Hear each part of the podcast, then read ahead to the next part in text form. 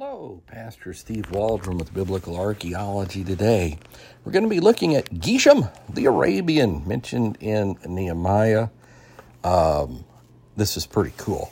So, we're getting this from Titus Kennedy's wonderful book, Unearthing the Bible, pages 170, 171. Let's take a deep dive here.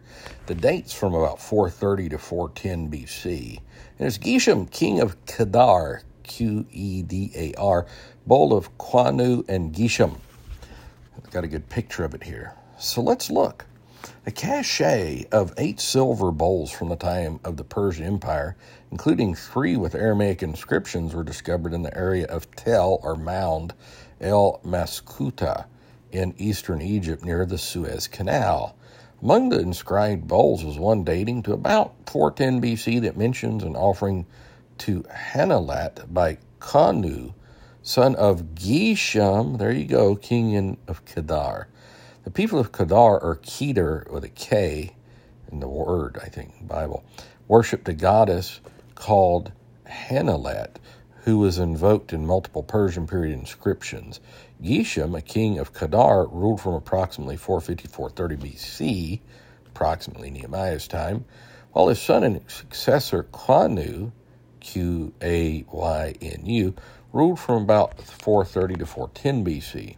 Although Geshem would have been based at their capital city of Adumatu in Arabia, Geshem the Arabian, his kingdom probably extended west to the delta region of Egypt and north to the border of Judah. The kingdom of Qedar was first mentioned by the Assyrians in the 9th century BC when they formed part of a coalition fighting against Shalmaneser III. Once Assyria fell, the kingdom of Qedar seems to have expanded substantially, reaching its peak around the 6th century BC, the 500s. Nehemiah arrived in Jerusalem at 444 BC. Who was that Scotland Yard professor that uh, had that archaeology so good? Sir Robert Anderson. Need to read him, he's amazing. Um, which was during the reign of Geshem.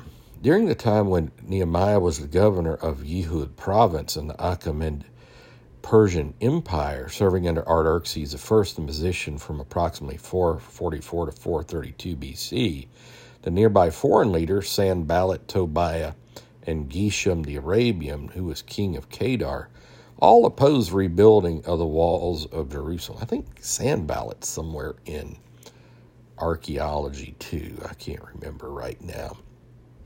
As the neighboring King Geshem had interest and concerns about the bordering province of Judah, although the details of his reasoning for attempting to halt the rebuilding of Jerusalem to assassinate Nehemiah are unknown. In spite of this opposition, Nehemiah was able to complete the project, and Jerusalem was once again fortified.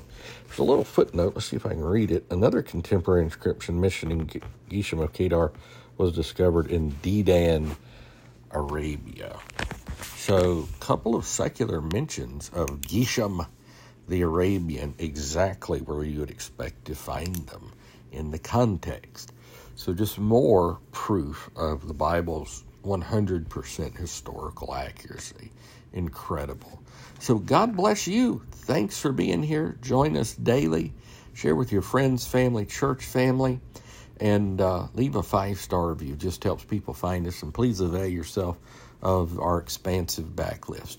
So God bless you. We'll see you. Bye bye.